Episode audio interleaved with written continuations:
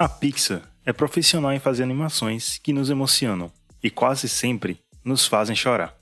Ao longo desses mais de 30 anos de estúdio, já nos emocionamos com brinquedos, robôs, carros, velhinhos, monstros, insetos, peixes e vários outros personagens. Finalmente, em 2020, chegou o momento de podermos nos emocionar com personagens negros. Será mesmo que foi isso? Neste episódio do podcast Eu Não Sou Cinéfilo, vamos falar sobre o filme Soul, dirigido por Pete Docter, que foi lançado no dia 25 de dezembro na plataforma de streaming Disney Plus, ou Disney+, no bom e velho português.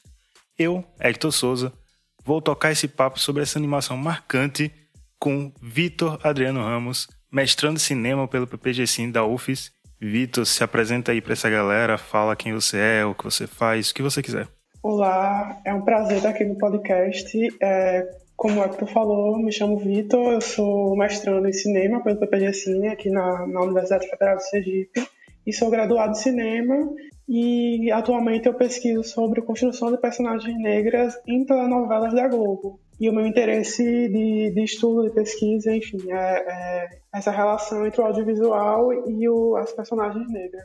Então quer dizer que se um dia formos falar de novela, que Eu Não Sou Cinéfilo, já temos uma pessoa aí, um expert, para chamar para bater esse papo com a gente. Não diria exatamente expert, mas já aceito o convite.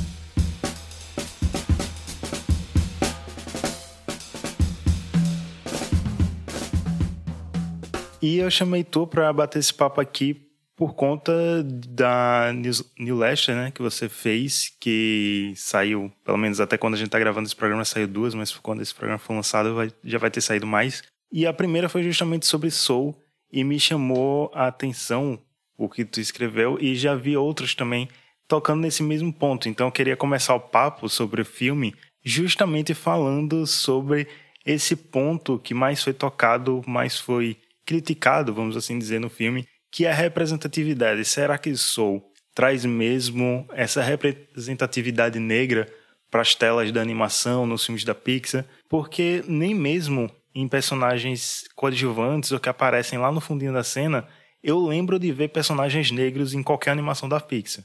Beleza que eles fazem muitas animações é, de analogias, né? Com robô, carro, inseto, animal, essas coisas. Mas também tem muitos filmes com humanos, eu não lembro. Tem o Gelado, dos Incríveis. Eu acho que é o, o personagem negro de maior destaque da Pixar, mas tirando ele eu não lembro assim de outro. E aí a gente toca nesse ponto, né?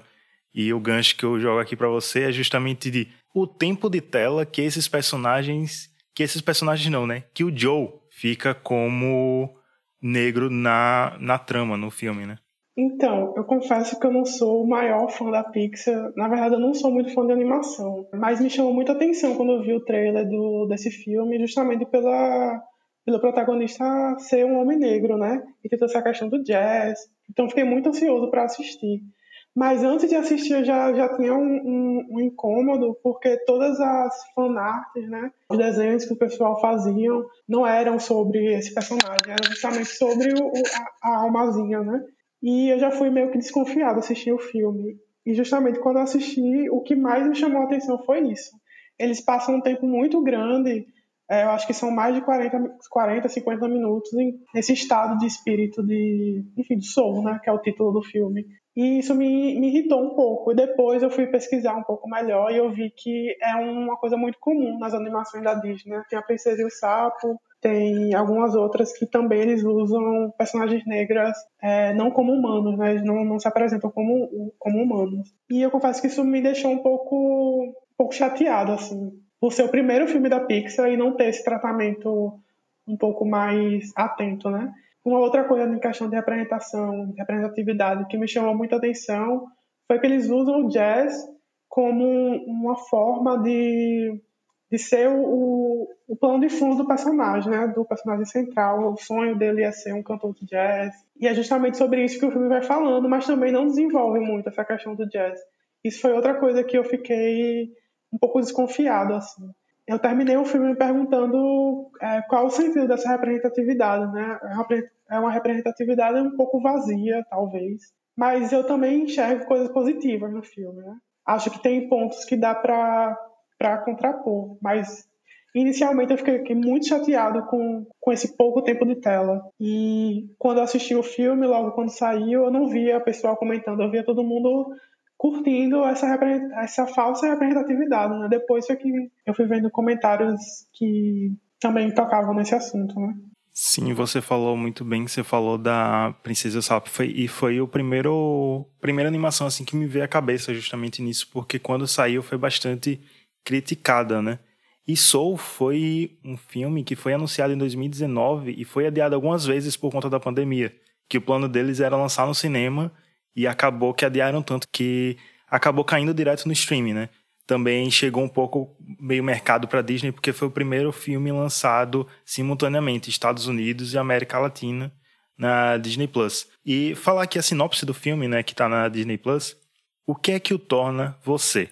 Joe Gardner, um professor de música de ensino fundamental, tem a chance de tocar no melhor clube de jazz da cidade. Mas um pequeno passo em falso o leva das ruas de Nova York para o pré-vida um lugar fantástico onde novas almas obtêm personalidade, peculiaridades e interesses antes de irem para a Terra. Ou seja, na própria sinopse a gente já sabe que ele morre. Isso acontece nos primeiros minutos de filme. Isso acontece no primeiro ato, é o primeiro a primeira grande virada, vamos assim dizer, do filme. Talvez a segunda porque a primeira é quando ele é chamado para tocar, né? Uma outra questão que eu vi ainda sobre esse, essa falsa representatividade e foi até na discussão no episódio sobre Soul, do podcast do Lado Negro da Força. Alguém lá, eu não vou lembrar agora quem foi, falou que é uma questão de filmes da Pixar, porque a Pixar nunca, nunca trata muito de questões sociais, trata de questões, vamos chamar aqui, questões universais. Que nesse, fi nesse filme, em Soul, o assunto é a vida. Primeiro a gente acha que vai ser a morte, mas na verdade o assunto do filme acaba sendo a vida, e por isso que não entra tanto nas questões raciais. É um ponto de vista para se olhar, porém problemático. Porque quando você trata de personagens negros, não tem como você tratar a narrativa deles da mesma forma que você trata personagens brancos. E aí você joga ali que ele é um personagem negro e você joga ele no contexto, é, vamos dizer assim, a racialização que tenha o lugar onde ele mora, que é o Harlem. Para quem não sabe muito bem o Harlem, é onde se passa as mesmas histórias de Luke Cage da Marvel. E tem a música, né? que é o jazz, que é uma das coisas que mais me incomodou no filme, de primeira, é que eles usam jazz e usam trocadilho do soul no título. E assim, jazz e soul são coisas bem diferentes. Então já tem uma mistura aí.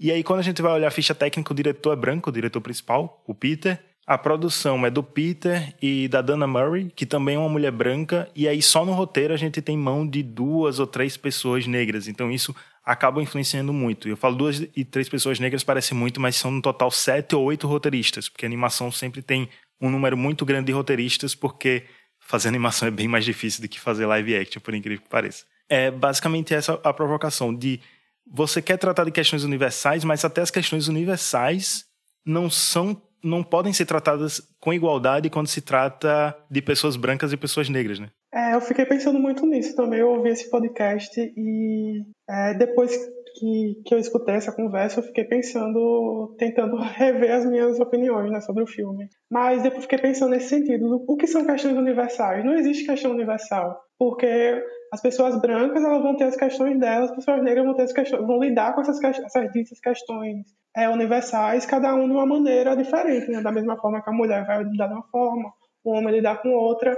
E eu acho que não é um argumento muito válido, assim, no sentido, porque se a gente for comparar divertidamente, por exemplo, é, ele trata de questões universais, mas ele faz um recorte ele bem específico também. Só que o recorte específico dele é tratado como universal, né? Que é, são pessoas brancas, enfim. E ainda assim ele traz ali o universo do, é, de uma criança formativa, né? Em estado de, em idade formativa e tal. Mas ainda assim tem, existe um recorte, né? Existe uma racialização, existe tudo tudo certinho. E na hora de fazer um filme com protagonismo negro, é, era esperado, né, que também acontecesse. É um cuidado maior, né, para falar disso. Era isso que eu ia perguntar agora. E pode botar a opção mesmo especulativa, porque a gente não vai ter resposta para isso. Mas tu acha que a Pixar fez Soul porque era uma necessidade do estúdio de ter esse filme com esse protagonismo negro que não tinha até agora. E nesse momento, os estúdios estão sentindo que precisam fazer isso para ter essa validação, para não perderem dinheiro. Porém, mesmo fazendo esse filme, eles ainda estavam com medo de serem progressistas demais, não falo nem progressistas, mas tocar demais no assunto da racialização e acabar perdendo o seu público fiel, que a gente sabe que é majoritariamente branco, né? Assim, minha resposta de cara é sim para essa pergunta, mas o que é que você acha aí? Então, eu acredito que sim também, né? Eu particularmente desconfio muito de quando alguma empresa assume essa, essas das pautas identitárias, né? Questão racial, enfim, questão de minoria social. Eu tendo a desconfiar. É, como eu falei, né, eu estudo telenovela e eu sempre a, a, questão que já que eu já assumo de cara é qual é a necessidade de se colocar um protagonista negro em alguma produção, porque existe todo um, um, uma coisa por trás, né? E eu fico pensando muito nessa qual, é, foi, qual foi a necessidade da Pixar, da Disney, em ter um, um protagonista negro e vender o filme como o primeiro filme protagonizado por uma pessoa negra, né? Existe toda uma questão de mercado, uma questão de conquistar novos públicos, de até manter as pessoas negras que assistem o filme da Pixar e não se viam representadas. Acho que existe uma necessidade do mercado em tratar de, de questão de representação, então não poderia, a Pixar não poderia estar de fora disso, né? Sendo uma grande empresa. É meio complicado, assim, porque não, eu acho que não parte de uma vontade genuína. Apesar de existir roteiristas negros que têm essa ideia, têm, têm ideias para filme, enfim mas não parte desse, desse lugar espontâneo, eu acho. É, o que a gente fica com essa pressão é isso mesmo, puramente mercadológico, né? Mas mesmo assim, sendo mercadológico, eu já estou entrando aqui numa outra viagem, mas já já a gente voltou pro filme. Mas eu acho que é um debate bastante válido, porque mesmo sendo mercadológico, a gente vê outros, outros estúdios, outras produtoras, dentro da própria Disney, por exemplo, a Marvel, quando fez Pantera Negra, ela entregou na, nas mãos de diretor e roteirista negro que teve poder absoluto, entre aspas, de construir seu universo ali e em tela a gente viu majoritariamente pessoas negras e atrás das câmeras também tinha majoritariamente pessoas negras na produção e a gente vê realmente que o filme tem essa necess... não essa necessidade, mas esse vigor de entre aspas aqui porque eu não gosto dessa palavra, mas empoderamento desse desse debate racial mesmo, o tempo todo o filme, os diálogos estão provocando isso. E em Soul eu não vejo em nenhum momento uma provocação sequer isso, sabe? Tem umas questões de vivência ali que quando a gente for entrar na narrativa do filme, eu falo sobre isso, que foi mais de identificação minha do que própria racialização dentro da, do, da narrativa do filme. Sim. É, inclusive, eu acho muito sintomático que esse filme ele tenha surgido, né? É, alguns anos depois de Pantera Negra, né? Talvez antes do Pantera Negra não, não tivesse essa abertura, né? é muito importante também pensar o mercado, né? A indústria cinematográfica americana ela é extremamente ampla e é um mercado é, muito bem organizado, né? Quando a gente tem um filme como Pantera Negra que conquista uma bilheteria enorme, é um sinal de que a gente quer se ver representado nos filmes, né? Sendo que a mesma empresa, né, a Disney, acaba estando por trás de tudo. Então eu acho que é um sinal bem é, interessante nesse sentido do de perceber que é uma pauta que é necessária e que existem alguns filmes que vão abrindo caminho. Então, mesmo que Soul não tenha essa questão, não seja uma representatividade é forte, vamos dizer assim, mas possa ser que abra caminho para que outros filmes aconteçam depois, né? Funcionando aqui como um advogado do diabo, né? Acaba que o filme é, não funciona agora completamente 100%, mas pode funcionar para é, abrir para novas narrativas, né? É aquela coisa, apesar da gente odiar, de certo modo, essas grandes empresas e essas obras hollywoodianas, a gente também quer se ver lá, porque a gente sabe que a gente não vai conseguir tirar eles de lá. Então, assim, se é para ficar aí, pelo menos que tenha gente da gente aí, sabe? É, é mais ou menos esse raciocínio. É exatamente isso mesmo. E agora a gente entra no filme para falar não só de questões raciais, claro que durante a narrativa a gente vai acabar tocando nesse ponto, mas falar da narrativa do filme mesmo que eu vi muita gente elogiando, muita gente criticando, mas eu acho Soul um dos filmes de mensagem que quer passar mais complexos e mais maduros dos que eu já assisti da Pixar. E ele vem logo depois, alguns anos depois, de Viva, a Vida é uma Festa, que toca em, assuntos bem parecidos, que é a questão da morte, da vida, de aproveitar a vida e encontrar seu propósito. E, o, e sou, é sobre isso, né? Você encontrar o seu propósito de vida para no final você descobrir que ele não existe. Porém, vamos começar do começo, que a gente conhece o, o Joey, que tá dando uma aula de música e aí tá todos os alunos lá desmotivados, tristes, não tão felizes como a gente vê, já viu quando a gente estudava no colégio várias aulas de artes, filosofia e algumas outras aulas assim.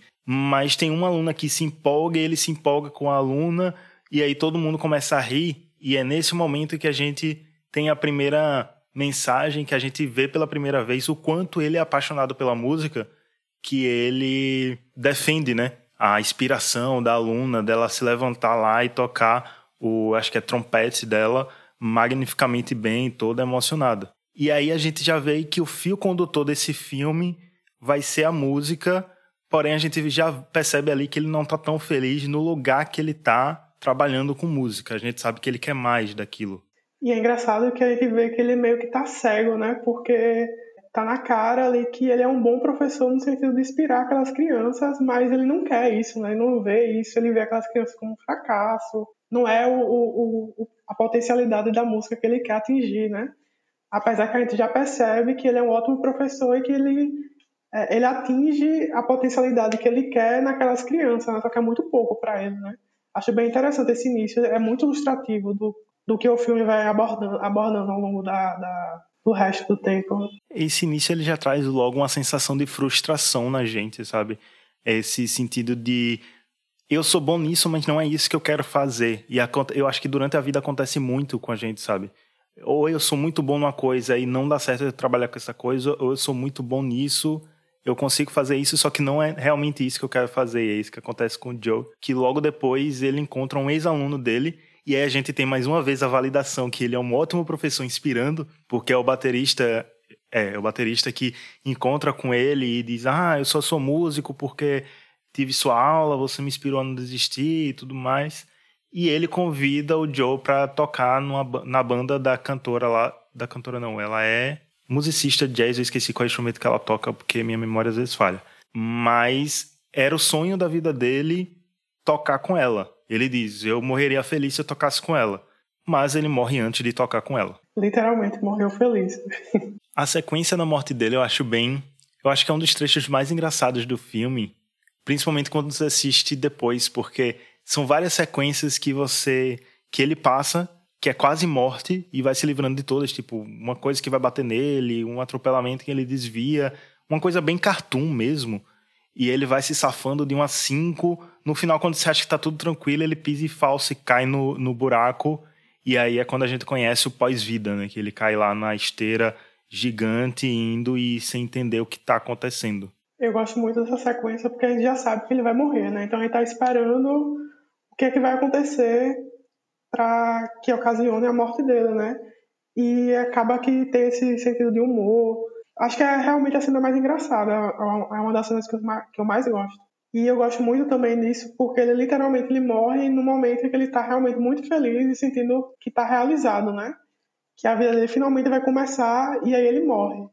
Eu acho isso foi muito bem é, construído para que a gente tivesse essa dimensão do personagem, da vida do personagem. Na verdade, ele morre antes de chegar ao ápice da felicidade dele, que é realmente tocar, né? Ele tá só feliz com o convite. É, realmente mas já era um, um, caminho de que as coisas iam começar a mudar. Né? Você falou que a gente já está esperando ele morrer nessa sequência.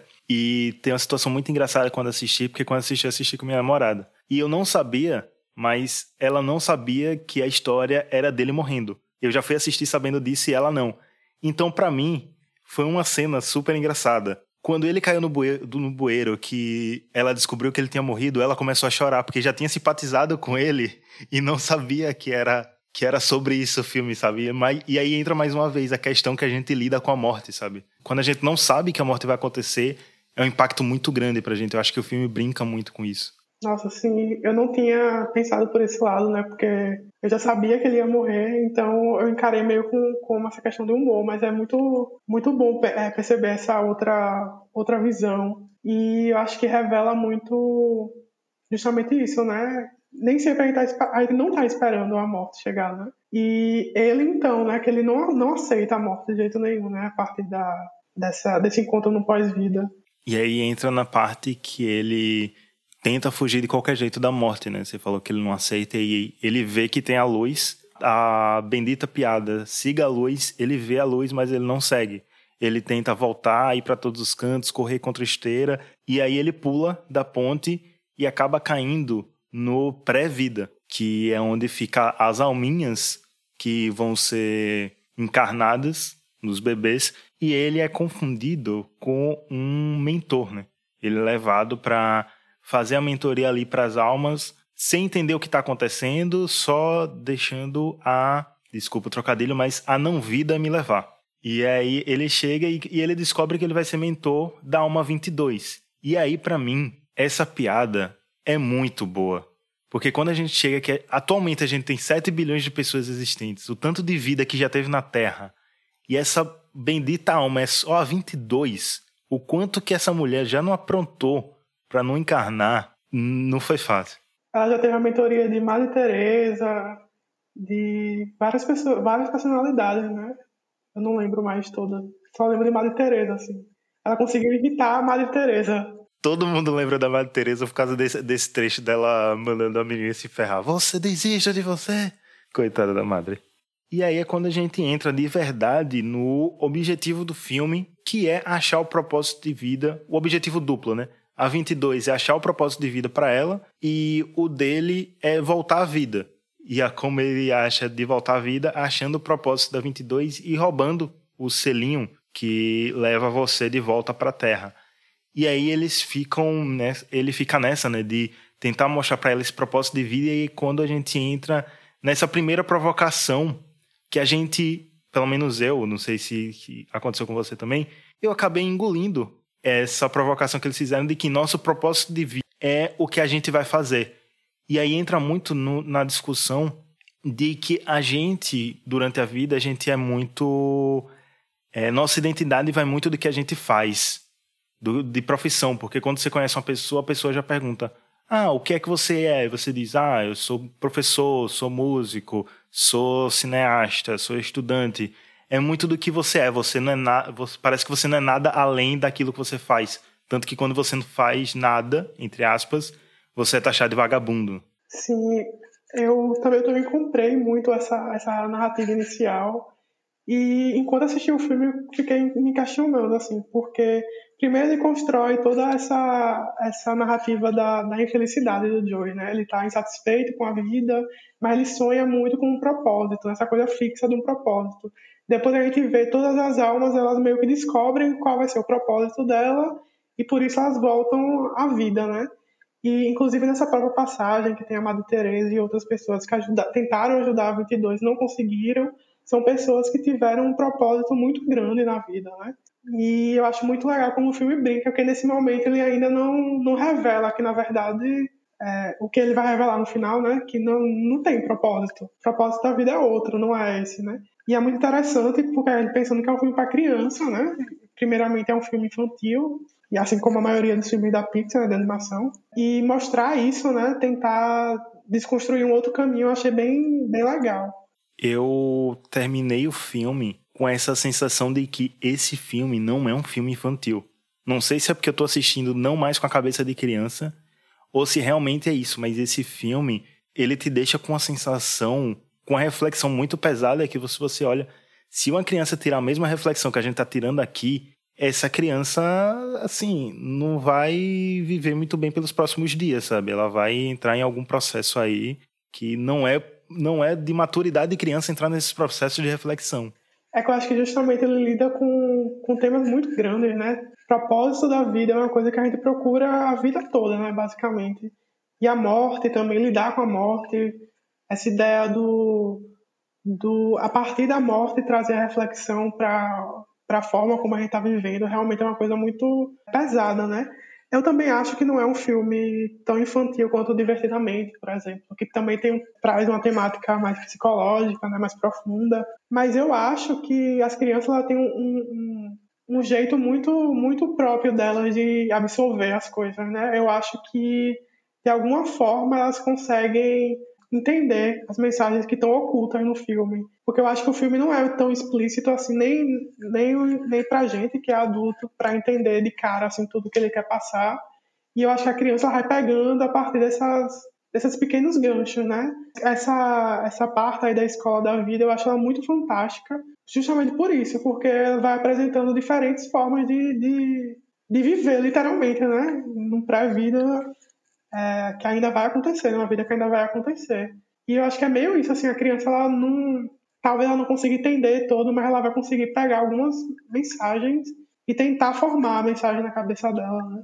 E essa coisa da escola da vida é bem interessante porque eles não trazem só profissões, vou colocar aqui entre aspas, renomadas, né? Ele não traz só, ah, você vai virar médico, advogado, cientista. Quando ele está tentando lá de tudo, ele diz, ah, você pode ser cientista, mas você pode ser também, é, ela, ele coloca é, pizzaiolo, alguma coisa assim, sabe? Coisas mais mudanas. Mais mudanas não, mas mais é, marginalizadas, vou colocar aqui nesse termo.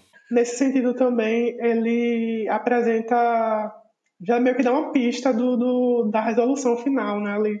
Porque essas, essas formas de vida que ele vai apresentando, algumas não são ligadas à profissão, né? E quando a gente entra, eu acho que eu estou pulando aqui a, a, a, linha da narrativa, mas quando a gente conhece aquele outros, aqueles outras pessoas que estão no vale do, não sei qual é o, não lembro qual é o nome, mas é o lugar onde eles ajudam as almas perdidas ou as almas que que estão em um fluxo de consciência muito grande em relação à arte, né? E aquelas pessoas, elas são pessoas comuns. É o cara que está rolando o, uma plaquinha na, na, no meio da avenida de Nova York e ele consegue transcender a mente fazendo uma coisa super comum e super, super meio bobeira, assim, né? Eu acho muito interessante como ele vai focando em, em pequenas coisas, né? E você entrou nessa questão já das almas perdidas, que para mim é a parte mais pesada do filme, fácil, muito fácil. As almas normalmente são pequenininhas no que o filme mostra. Aí você vê um negócio gigantão, todo com aquela areia cinzenta, numa pose de depressão mesmo. Você já entende ali que são os transtornos mentais, sabe? Cada monstrinho é um transtorno mental. E aí tem aquela imagem de quando eles vão resgatar uma alma, que é o cara que tá na bolsa do mercado de valores, tipo Wall Street, e tá lá só comprando veneno, comprando veneno, comprando veneno. E aí eles conseguem resgatar a alma e o cara, ah, eu não quero mais viver isso, e meio que toca o F e, e deixa tudo pra lá e vai embora, sabe? É meio que a gente cair nessa rotina, nessa normalidade da vida que é imposta pra gente de, ah, você tem que ganhar dinheiro para sobreviver, aí tem que trabalhar mais para ter mais, e é sempre nesse, trabalhando e vai esquecendo os outros prazeres sabe? Como diz o MC dos pequenos prazeres da vida adulta. A gente esquece que pequenos prazeres são esses. E eu acho essa parte bem interessante porque, principalmente na gente mais velha, quando assiste o filme, é um tapa na cara mesmo, sabe? Você vê todas aquelas almas ali, principalmente num período que tá tão em alta, sabe? Essas discussões sobre transtornos mentais, ansiedade, depressão, entre outros. Sim, eu acho que é a parte mais emocionante mesmo do filme. E quando a gente percebe que é, as coisas que dão prazer, elas também podem levar para um, um, lugar ruim, né? Porque aquelas almas, elas estão ali também porque elas conseguem ter prazer, e quando elas perdem o prazer naquilo, elas acabam perdendo o prazer pela vida, né? Eu achei muito interessante a forma como eles conseguiram fazer esse, essa diferenciação, né? Porque a mesma coisa que pode dar prazer, ela pode tirar o seu prazer por viver. É muito interessante isso. E eu acho que é a única parte do filme que eu fiquei muito emocionado, principalmente na primeira vez que a gente entra ali, que a gente conhece aquele barco rosa. Na verdade, não lembro se é rosa, mas na minha cabeça ele, ele é, é meio rosa. E aquele lugar bem bonito.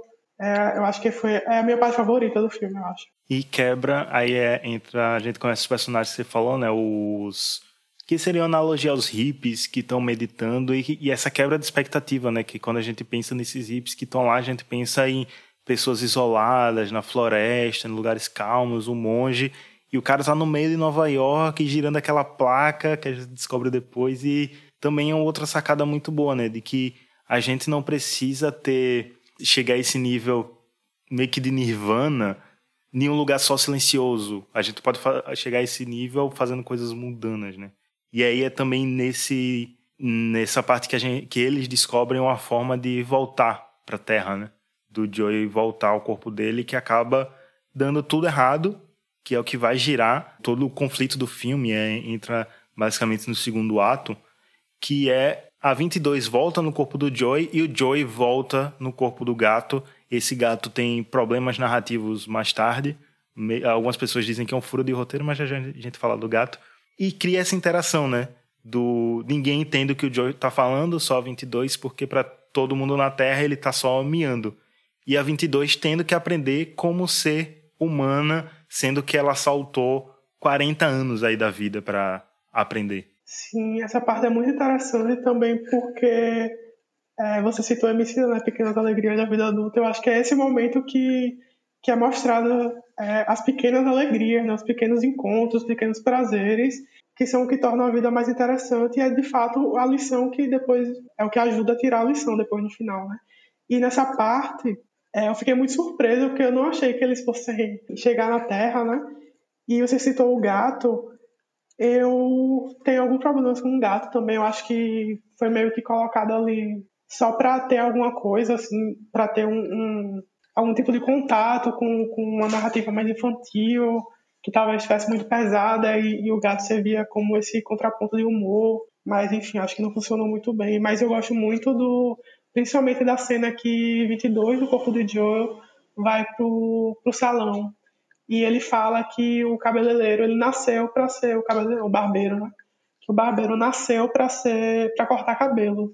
E aí ele descobre que ele não queria cortar cabelo, que ele descobriu cortando cabelo que enfim era bom fazendo isso, mas que na verdade ele queria ser veterinário. Né?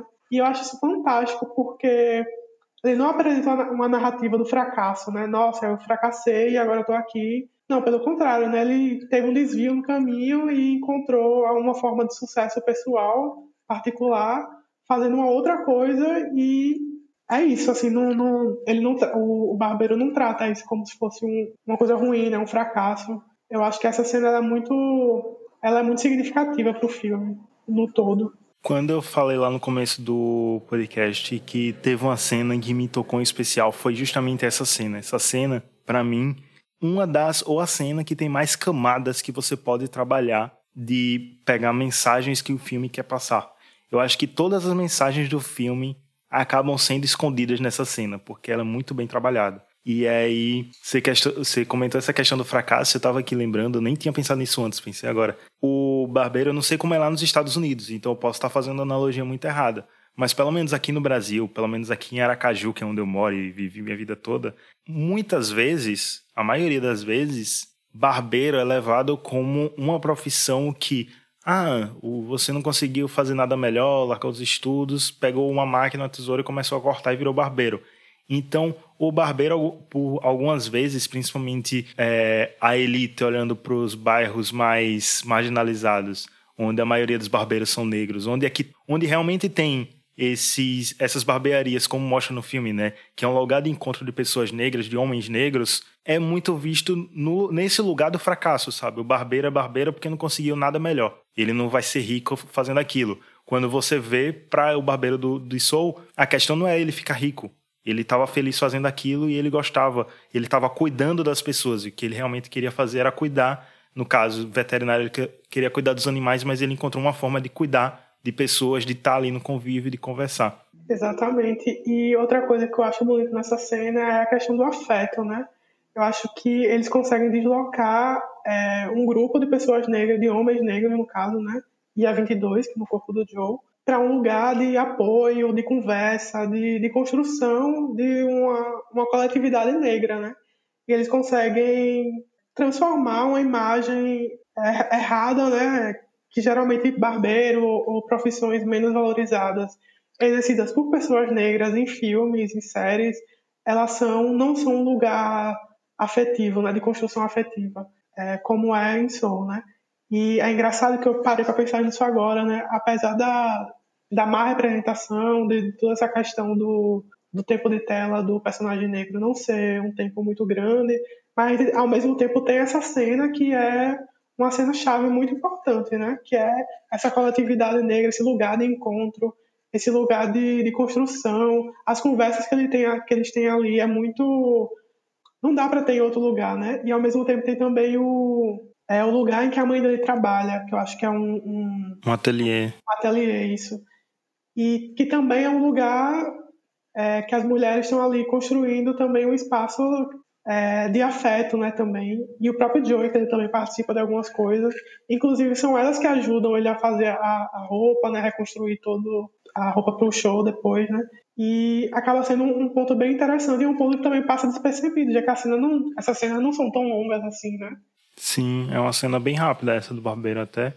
Mas ainda nela tem outra questão que me tocou muito. E foi também foi um soco no estômago essa fala do barbeiro que quando o Joey tá entrando com a 22, ela, ela pergunta alguma coisa e ele vai falar: Não, esse cara vai dar um trato e ele é super gente boa, ele vive conversando de música comigo e tal. Beleza. Ela entra, em nenhum momento a 22 no corpo do Joey fala sobre música. E aí, quando eles estão saindo, o barbeiro fala: Ah, muito bom a gente poder conversar sobre outras coisas que não seja música. E eu acho que é nesse, nesse momento em que o Joey, a alma do Joey, percebe o quanto esse propósito de vida não era um propósito de vida, era uma obsessão dele, sabe? Ele estava obcecado por música, ele só fazia música, só falava música, só vivia música, não existia outra coisa na vida dele. E entra nessa discussão, né? Quando o propósito de vida, entre aspas, deixa de ser propósito de vida e vira essa obsessão. É, realmente essa é, é, a fala mais. Eu acho que é a fala que vira uma chavinha na, na, na cabeça dele, apesar dele não assumir ainda isso, né? E me fez pensar muito sobre essa questão exatamente de se a gente persegue um, um, um padrão de vida que às vezes é, é, não é nem alcançável, né? Querer realizar um sonho e colocar esse sonho como uma meta de vida e às vezes a gente acaba esquecendo outras, outras pequen os pequenos prazeres, né, da vida adulta. De novo, trazendo MC daqui. Na verdade, a gente acaba esquecendo de viver. Foi muito que me deixou essa impressão do Joey, sabe? Ele queria tanto é essa vida da música que ele acabou esquecendo de viver. Tanto que tem um momento, eu acho que é antes disso, que logo quando a 22 entra no corpo dele, que ela tá acessando as memórias dele, ela fala o nome de uma mulher que seria o interesse amoroso do Joey, só que fica assim no ar. E ele diz: Ah, não, não liga para isso não. Porque nem isso ele tava muito afim, sabe? Ele queria realmente ir atrás da música. E quando a gente para pra ver, tipo, Joey é um cara de. deve ter o quê? Uns 40, 40 e poucos anos, solteirão. E, de certa forma, desempregado. Porque só quando o filme começa é que a escola realmente contrata ele de vez.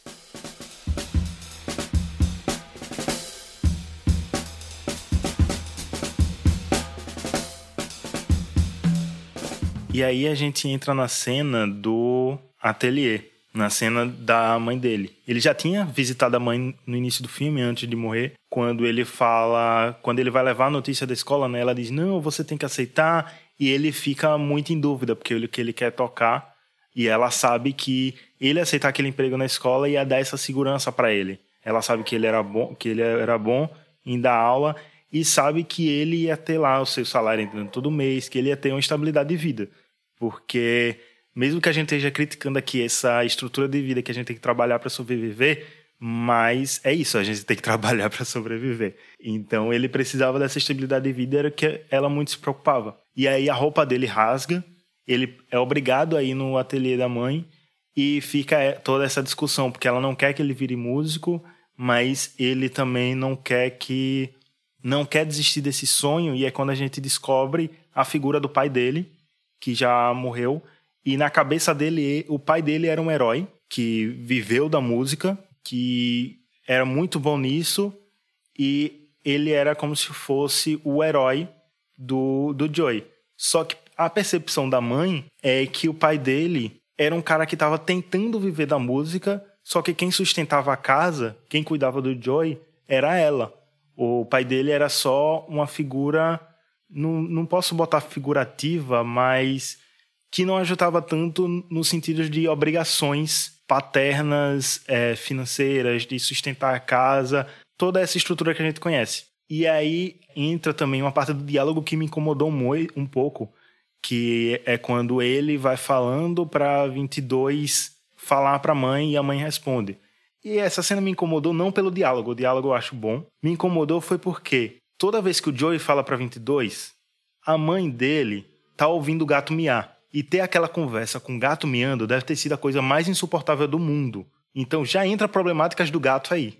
Inclusive, tem uma parte que ela tira o gato da sala. Sim. Porque eles cortam o, o essa, essa conversa entre o Joey e a, a 22 e deixam só como se fosse o Joey falando com a mãe sem, sem nenhuma interferência, né? Achei meio estranho isso também. Outra coisa que eu achei estranho nessa cena é que é nesse momento que o filme recebe uma nova camada, né? A gente sabe por que ele é tão apaixonado pela música. E o pai também queria ser cantor, é, tocar jazz, né? Se eu não estou enganado. E eu acho que era esse momento que o filme deveria aproveitar para fazer uma, uma, ligação com, com ancestralidade, enfim, questões de família negra, música negra, enfim, é, estabelecer de fato essa relação, né? E eles também deixam passar esse momento. E tem toda a questão também de que a mulher é uma mulher negra que cuida da família, num bairro negro. Enfim, tem todas essa, essas questões particulares do, do de uma, é, uma vivência muito particular que é deixado de fora, assim. Para pegar logo o seu gancho, que eu acho que o que eles quiseram fazer, eles nunca, nunca tentaram tocar nesse ponto da ancestralidade. Eles trazem umas referências musicais, umas fotinhas logo no início do filme, tipo, tem Nina Simone, tem Chuck Berry e outros músicos negros, mas o que eu acho que ele tenta trazer de vivência é uma vivência que a gente vê em muito filme norte-americano é, negro do pai que é meio que vagabundo, que não trabalha, que vive, aí nesse caso vive da música, e a mãe tá, tem que sustentar a casa sozinha, cuidar do filho. Eu acho que tenta trazer muito nisso, e aí ele perde essa figura do pai e tenta projetar na figura do pai músico, é como eu falei, essa figura do herói. Então eles tentam, pelo menos no meu ver, na minha interpretação, o que eles querem trazer é muito mais essa figura do pai não é desleixado, não é que abandonou o filho, mas o que as pessoas chamam de vagabundo, e da mãe guerreira que luta para é, seguir com a casa, cuidar do filho sozinha e tal. Então acho que ele vai muito nessa parte da precariedade mesmo de vida das pessoas negras do que esse lance da ancestralidade. E aí a gente tem que olhar muito para fora do, da animação, né? Para quem está fazendo animação. Porque, como eu falei, muitos roteiristas, diretor, produtor branco, a Pix, a gente sabe que todo mundo ali na diretoria é branco. Então, era muito difícil mesmo. Eu não estava esperando que eles fossem tocar nesses pontos de ancestralidade, sabe? Sim, sim, faz sentido realmente. E acaba sendo uma narrativa é, pautada em estereótipos, né? É muito comum ver essa, essa questão da família é, disfuncional em outros filmes, em outras séries, enfim, que tentam abordar, abordar a questão dos negros nos Estados Unidos, né? E acaba sendo mais uma falha assim do filme nesse nesse nesse aspecto. E é muito é engraçado porque tem cenas muito fortes, né? A cena do barbeiro, por exemplo, que a gente falou. Tem essa cena com a mãe que deveria ser forte e acaba tendo vários desvios e acaba meio que o, filme acaba meio pelo menos para mim perdeu um pouco o ritmo nesse nesse sentido porque algumas cenas são muito uou, depois outras cenas são muito nossa muitos erros.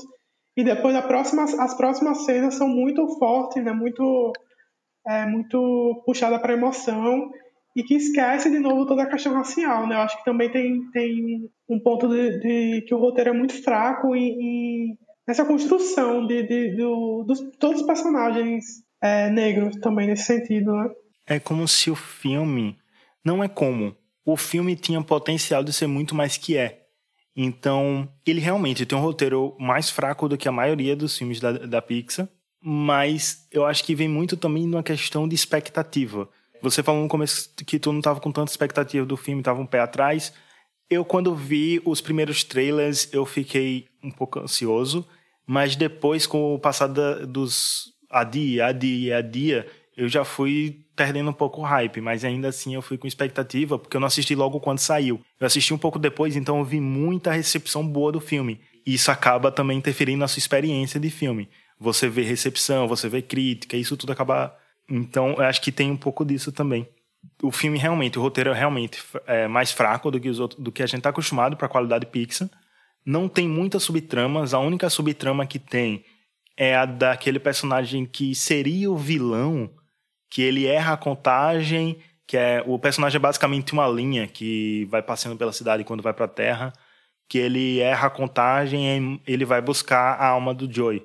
E tem, para mim só tem uma cena de destaque dele, que é a cena que o cara tava saindo da barbearia, encontra com ele e ele diz pro cara não comer salgadinhos. Para mim aquela é uma das cenas mais engraçadas desse último ato, mas também é um personagem que ficou perdido ali na trama, sabe? Ele não tem tanta função a não ser levar eles de volta pro pós-vida. Sim, funciona como um alívio cômico, um vilão meio alívio cômico que não é bem trabalhado, né? E que só aparece já no final, no início a gente vê ali, é, e mais no final essa, ele assume essa função de vilão, né? Mas ainda assim um, é um alívio cômico meio que forçado, né? E mais uma vez acaba perdendo o ritmo do, do, do filme. Sim, para mim essa, as cenas com esse personagem quebraram bastante o, o ritmo. Até porque eles tentaram botar ele justamente esse alívio cômico porque ele aparece entre as cenas, por exemplo, tem a cena da barbearia, que é uma cena consideravelmente pesada, aí vem ele, alívio cômico. Aí tem a cena do ateliê, que essa sim é uma cena de carga emocional muito pesada, quando você está assistindo, depois que você vai analisar, tem tudo que a gente falou aqui. Mas quando você está assistindo, ela realmente é uma, uma cena com muita carga emocional e depois vem ele para quebrar o alívio cômico. para quebrar o clima com esse alívio cômico, sabe? É deixar essa, esse equilíbrio. E aí vem muito também porque é um filme onde tem muita criança assistindo, então você realmente precisa desse equilíbrio. Mas até onde esse equilíbrio é benéfico para a narrativa, né? Você falou né, que tem muita criança assistindo, precisa ter um alívio cômico. A gente justifica a escolha do gato, que também é uma, parece uma falha de roteiro e um, um, uma escolha bem inusitada. Assim. E aí, falando do gato, esse ser de linha, que é do, um dos líderes lá do pós-vida, que vai pegar a alma do Joe para acertar as contas, ele acha o Joe 22 e manda eles de volta pro pós-vida. E aí tem toda a conversa lá e Joey consegue voltar pro, pro Vida pra ir finalmente tocar no show, pra ir realizar o sonho da vida dele. A 22 fica lá no pré-vida, volta pro lugar dela. O gato, que é a alma dele, a gente não sabe onde estava, volta pro gato. O gato morreu, depois desmorreu e tá lá vivo. E para mim essa é uma explicação que faltou e parece besta, mas sim me incomodou, como roteirista me incomodou. E, e a alma do Joey volta pro corpo dele para ir para principal cena, assim, do terceiro ato, que é a cena que tava todo mundo esperando, que é ele tocando lá o jazz no, no piano, com toda a banda, ele quase é, indo lá no Nirvana, tocando aquela música, uma cena realmente muito linda. E a única cena musical do filme que tem o nome de um estilo musical e que é todo pautado na música. É, inclusive a cena mais, é, apesar de né, não é, não, ter, não ter um trabalho de maior. É, é a cena muito bonita, né? No fim das contas, porque quando ele sai do show, é que ele percebe que o, toda aquela emoção, toda aquela aventura que ele viveu ali, meio que não era a, a, forma como ele estava esperando, né? E quando chegou nessa parte, eu fiquei pensando, nossa, o filme é muito longo, porque ele não tem. Geralmente, os filmes da Pixar eles são muito, muito dinâmicos, né? E Soul não, ele é, é, ao menos eu tenho essa impressão, né? Parece muito arrastado. Quando a gente chega nisso, ainda tem muita coisa para ser resolvida, né? E depois que a gente analisa o filme, os atos do filme, eles são muito, parecem muito distantes um do outro, né?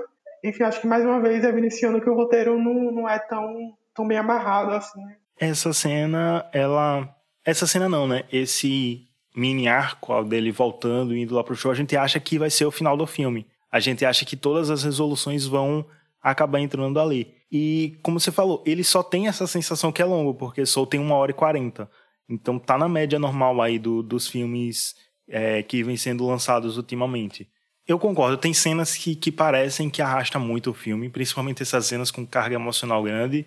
E tem outras cenas que parece que ele acelera muito, as cenas acontecem muito rápido. Mas eu acho que também por conta do filme ser muito um filme reflexivo, né? E aí entra muito na questão de que se você gosta ou não de um filme reflexivo, das mensagens que ele passa, porque sou tenta passar muitas mensagens e eu acho que ele não passa muitas mensagens, ele passa a mensagem final. Sim, é, realmente. E para chegar nessa mensagem final tem justamente essa cena que você falou depois do show, que ele vai tocar, que ele vai conversar lá com a ídola dele, a, a líder da banda, e ele super animado, ah, massa, o que aconteceu? Beleza. E aí, o que é que acontece agora? E aí ela diz: tá, amanhã a gente volta e faz tudo de novo. E acaba entrando na mesma rotina, sabe? Ele vai acabar indo para lá tocando as mesmas músicas todo dia. A diferença é que vai ter algumas pessoas diferentes na plateia. Mas o que ele vai fazer é sempre a mesma coisa. Ele estava esperando algo grandioso demais. E aí vem mais uma vez a quebra de expectativa, a frustração que a gente viu lá no início do filme, chega aqui de novo. dele esperar uma coisa muito grande, é o sonho da vida dele. Então, quando você tem uma parada que é sonho da sua vida, você espera que vai ser uma catarse que vai mudar todo o seu ser, que suas moléculas dentro de você vão alterar e você vai virar uma nova pessoa. E foi só mais uma experiência que, como outras que ele já tinha tido durante toda a vida. Sim, e é muito interessante perceber que é, ele percebe, né, que, que não era bem as coisas que, que ele esperava e é nesse momento que ele, que ele lembra da, da 22, que ele pega o, o que ela deixou no bolso, né, do, do, da calça dele. Mas ainda assim, eu acho que é meio. A gente falando do, da questão do roteiro, né?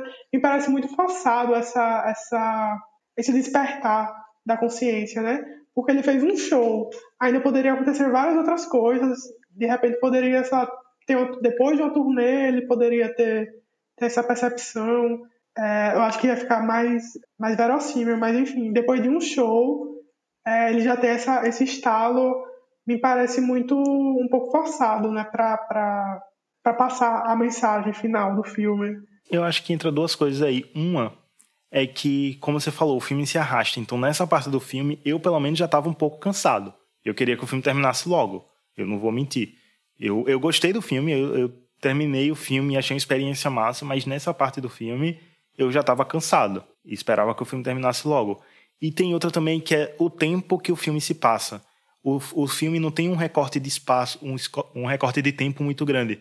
O filme todo se passa em um dia. De manhã ele morre e o ensaio é no mesmo dia, no início da noite. Então tudo que a gente vê é em torno de 12 horas que, que se passa aquela trama. Então acho que também eles não quiseram fazer um salto temporal tão grande para permanecer nessa linha que eles já estavam seguindo o filme todo. Do filme se passa todo em 12, 18 horas do dia. Sim, faz sentido mesmo. E aí a gente chega na cena em que você comentou, né? Ele acha as coisas da 22 lá no bolso, ele lembra, ele chega em casa, coloca em cima do piano e é a primeira vez que ele realmente entra na música que ele tá tocando, sabe? Ele esquece de tudo ao seu redor, se concentra naquela música e é o momento dele e da música, é o momento mais vamos dizer, inspiracional do filme, que a gente vê a essência do Joey, músico ali, e é quando ele é, consegue atingir esse tal nirvana que ele vai para aquela zona que a gente esqueceu o nome, onde tem aquele grande barco pirata, e ele encontra, ele vai procurar a 22, na verdade ele encontra o, o hippie, que tá lá também, e ele vai procurar a 22 e a 22 virou uma daquelas almas perdidas. Ela não conseguiu, ela nem encarnou e já virou uma alma perdida porque não encontrou o propósito de vida e acabou se decepcionando com a única alma que ela tinha conseguido criar uma ligação que foi o Joy, que por ser um cara super egoísta, Joy é um personagem muito egoísta e muito eu na vida não conseguiria conviver com um personagem que é o Joy. Ele, ele é, um, é um cara bem é, eu, eu, eu. Tanto que a cena da mãe é muito sobre isso, sobre ele nunca conseguir ver nunca se conseguisse colocar no lugar da mãe, sempre querer que seja o contrário, mas ele nunca consegui, conseguisse colocar no lugar do outro. A mesma coisa com a 22, e aí ela acaba se decepcionando com ele, vira essa alma perdida, e é esse estalo, é essa virada que dá nele que ele realmente dessa vez consegue perceber. É, a vida não se trata só de mim. Quando eu tô vivendo, tô vivendo com as outras pessoas aqui, e ele vai à procura da 22 falar para ela que ele realmente percebeu o que é o propósito de vida, né? Que não é você seguir uma profissão, não é você fazer uma coisa só da sua vida, é realmente viver. E é justamente nesse estalo que ele percebe que as pequenas coisas da vida é quando ele consegue compartilhar com outras pessoas, né? Ter a abertura para que outras pessoas também consigam entrar na, na, na, nossa vida, né? Porque na hora que ele lembra do, dos momentos que ele passou com, com o 22 na Terra, é justamente esses pequenos encontros, né? O encontro com o barbeiro, o encontro com a mãe, com as amigas da mãe, e a, com a própria 22, com a aluna que volta no, no apartamento dele, e a, a 22 no corpo dele conversa com essa aluna e percebe que ela é apaixonada por música porque ele trouxe essa, essa, essa chama de paixão para ele, né? Eu acho que é, é finalmente um momento que ele percebe que não é, o caminho para conquistar é, enfim, a alegria da vida né? não, não é solitário, né? não é buscando ser sozinho o, o, seu grande sonho, né? Eu acho que também esse é o momento. Era para ser o momento mais bonito do filme, mas acaba que. Não sei, eu não consegui muito me, me, me envolver tanto com essa, essa parte mais específica do, já do, do final. Mas eu acho, muito, eu acho muito interessante a forma como eles é, constroem no personagem essa, essa descoberta, né? É as próprias características do personagem que vai se alterando, né? Ainda que rápido, mas ainda assim há essa mudança. E aí a gente entra na basicamente na sequência final, né?